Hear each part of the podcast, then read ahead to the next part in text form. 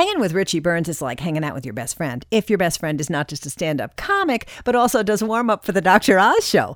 It's me with more Richie Byrne. And I got to ask you, how much is doing warm up for a TV show audience like doing stand up? It's different and just, it really needs to be done by a comic, but it doesn't mean every comic can do it. Okay. How did you get that job? Um, there's a com- That's a smile. I like that look at that. It's going to be good. There- it is good. There's a comic, one of the top comics out there. His name's Joey Kola.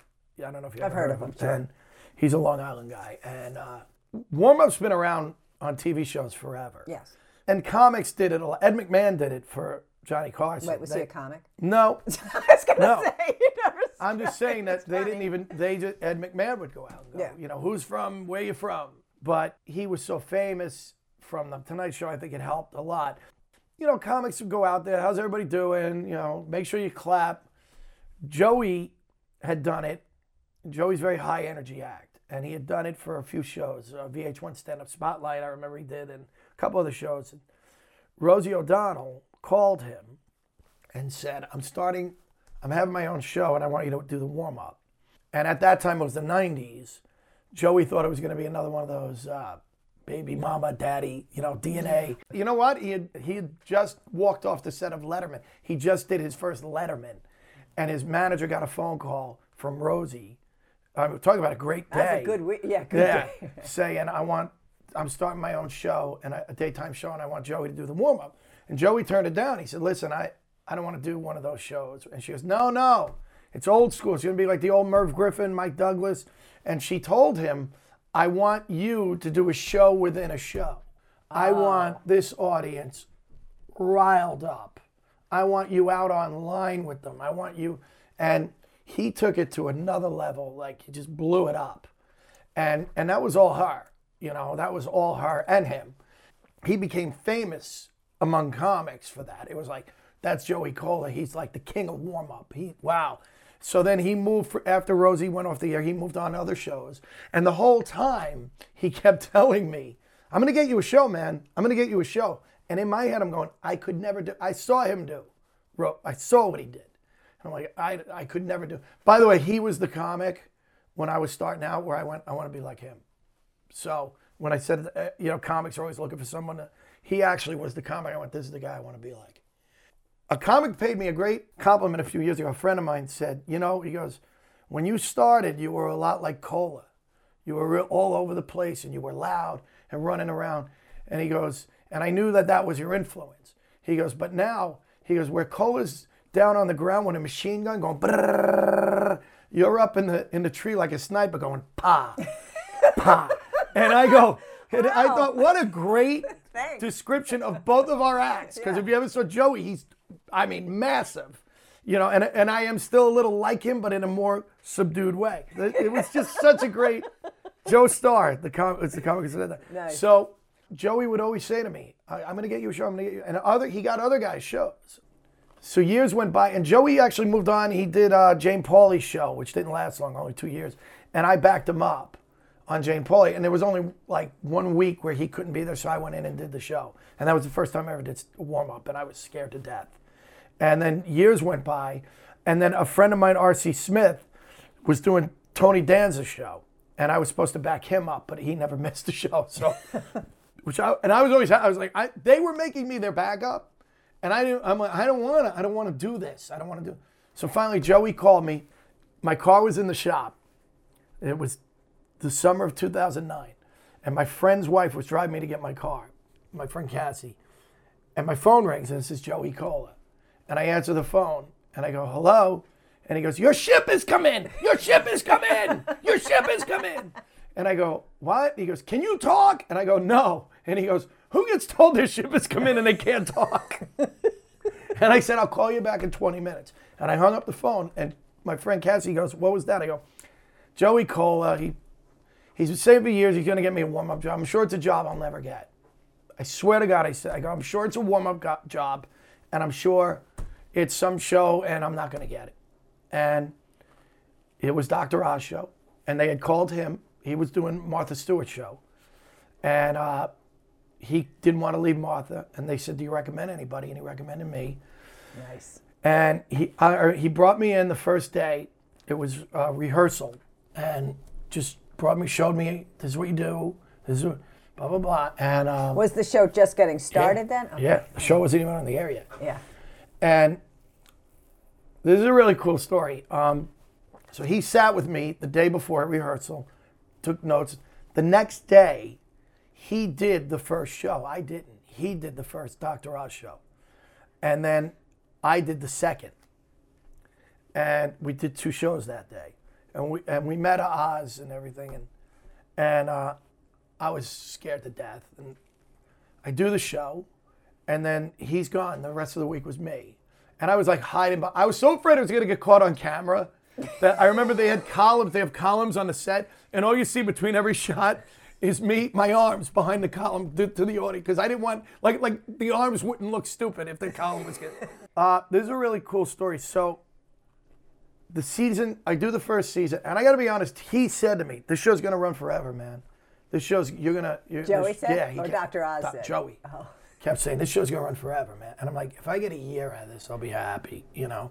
And now we're in season 11, which is hard. Yeah. Yeah. Joey never had a show that ran this long, and he's been oh. doing. He Is he goes. from- giving it to no, you? no, no, no.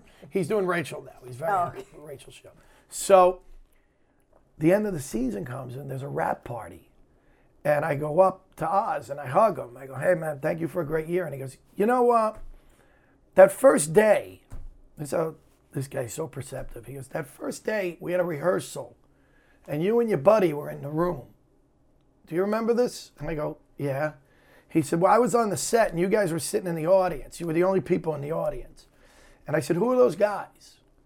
And they said, oh, one of them's your warm up, and the other one is gonna show him the ropes. And he goes, what's a warm up? And the producer said, well, you'll see.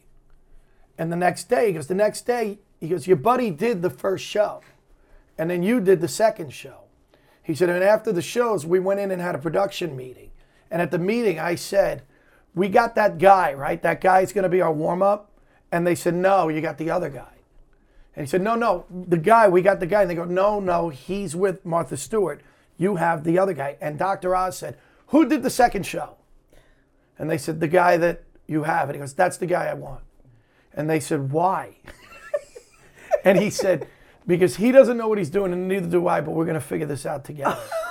Oh, God. Isn't that a great that's story? So great. Yeah. And and I had other producers came up and told me, you know, that's a true story. He he didn't make that up. He that like the, the first thing he talked about when he got into the first meeting after the first day of shows was who's the warm up guy, and he got it right away how important warm up is. He he totally gets it, which helps me immensely. You know, especially his show because his show isn't Rosie. His show is, isn't Rosie O'Donnell. You know, every day uh, people aren't going home with cars and gifts, and, right. and you know there isn't Tom Cruise isn't coming out, and some days we're talking about cancer and murder, and there's serious subjects, and uh, people have been you know a lot of different things, and, and I have to be very careful how I handle that.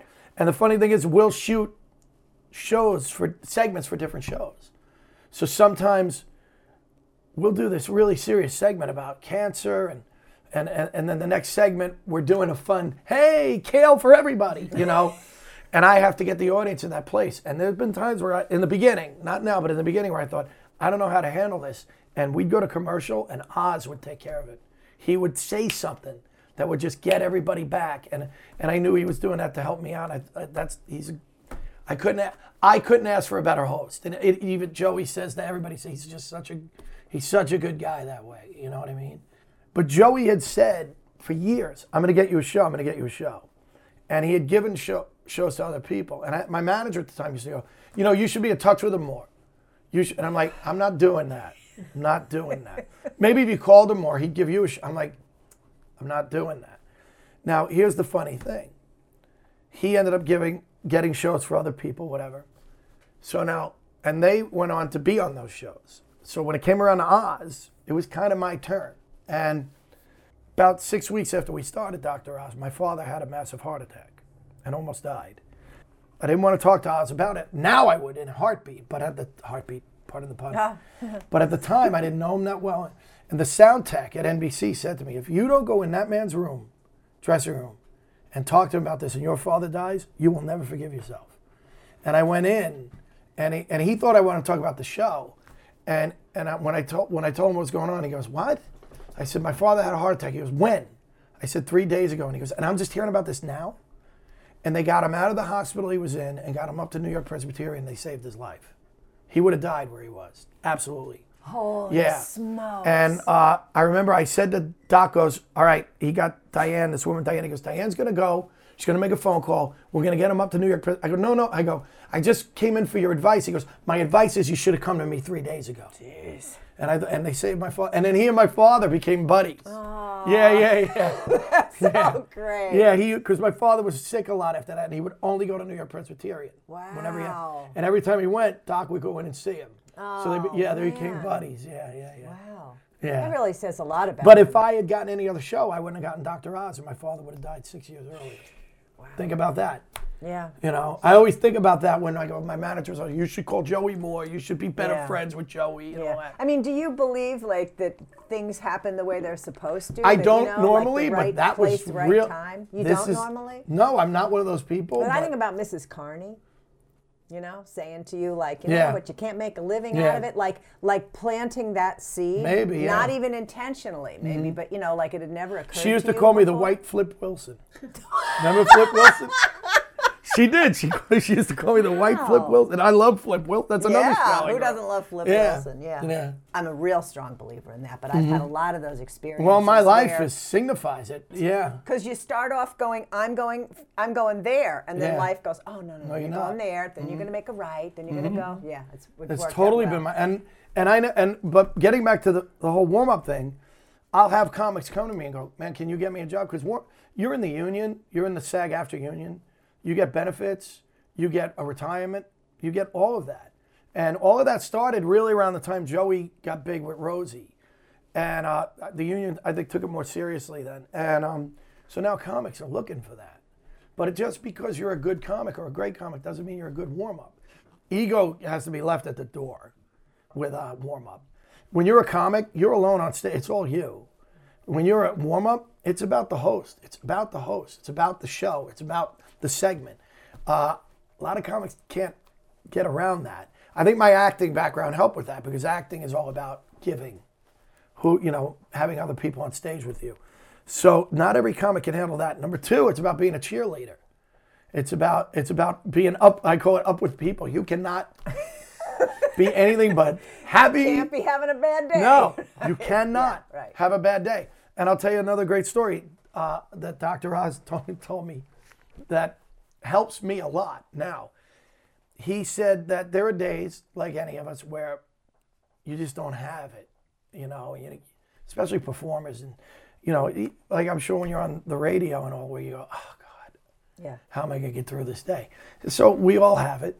And he said he had it one day. He was like, ah, man, I, I got to go out there. And, and he said, and as I'm thinking that, I'm off stage and I hear the crowd going crazy. And I realized that you're out there getting them completely riled up for me to come out and make my life easy. And he said, and I realized that you must have days like this and you don't have anybody to get the crowd. You have to find a way, own way. And he goes, that helped me. I go, Richie doesn't have anybody. I have Richie. Wow. And I told him, there are days now where, and I go, well, I have to do this because he might be listening and he needs it or whatever. I said, you, without realizing it, you, you became that for me, Wow. you know? That's very cool. Yeah, you There's can- a lot of mind over matter. Even you know, and comedy. it, and it is like the acting. If I'm in a bad right? mood in comedy, I can get on stage and go, I'm in a bad mood. Screw everybody. Here's the deal. And you can do you can't do that with warm up. You have to be, hey everybody. Stop," You know. But what I what I did, which which Joey told me never to do, was I started playing with Oz in the first season. He would tell a lot of stories to the audience because the first season of any show takes this it no one knows what they're doing. It takes a good two and a half, three hours to shoot every show. It's a pain in the ass. And then as time goes on, you get it gets a little more routine. So he knew a lot of times I was struggling. So he would tell a story. So as he's telling the story, I would interject a little. And Joey had said, never make fun of him. He's the star, especially him. He's America's doctor. Don't Yeah. make fun of him. So I made a couple of jokes in, at his expense. And I even went to, I go, I shouldn't have said that. He goes, no, I think you should do more. Doc said that. I think you should do more. He goes, I like, make fun of me more. I go, okay, but here's the deal. Even if you're not listening, because a lot of times he's got producers in his ear or whatever, you have to laugh. Because if they don't see you laughing, they think Yeah, I'm being then you're mean. mean, right. And he'll laugh times. There's times I'll watch him he's laughing. He doesn't even know I'm not saying anything. He's just going like that, which, which kills me. I go, he thinks that I'm doing something and I'm not. Um, but I level him. I make fun of him like you can't believe. And he's never said, that's too far. Talk calm. And what I find funny is he's a Harvard grad, um, heart, renowned heart surgeon, went to UPenn, and, and I'm out there with my 2.0 from Wagner College at Staten Island, making fun of him. And I kind of bring that to the show. Like, there's this is so. dope. When uh, Sanjay Gupta comes on, he, he's a brain surgeon. I just kill the two of them, and they and it's, and I love Sanjay. I love you know, and he's a CNN. He's really famous. And Sanjay's always like, because I won't make fun of the other doctors. For some reason, Sanjay, I knew he liked it. So, and I'm laughing my ass off. I'm like, brain surgeon, heart surgeon, and I'm giving them a hard time. And wait till you hear about his new and perhaps most important project yet. That's coming up in part three. If you want to make sure you don't miss it, subscribe to the It's Me Cindy podcast. It's mostly fun, sometimes fascinating, and always looking to make life a little better.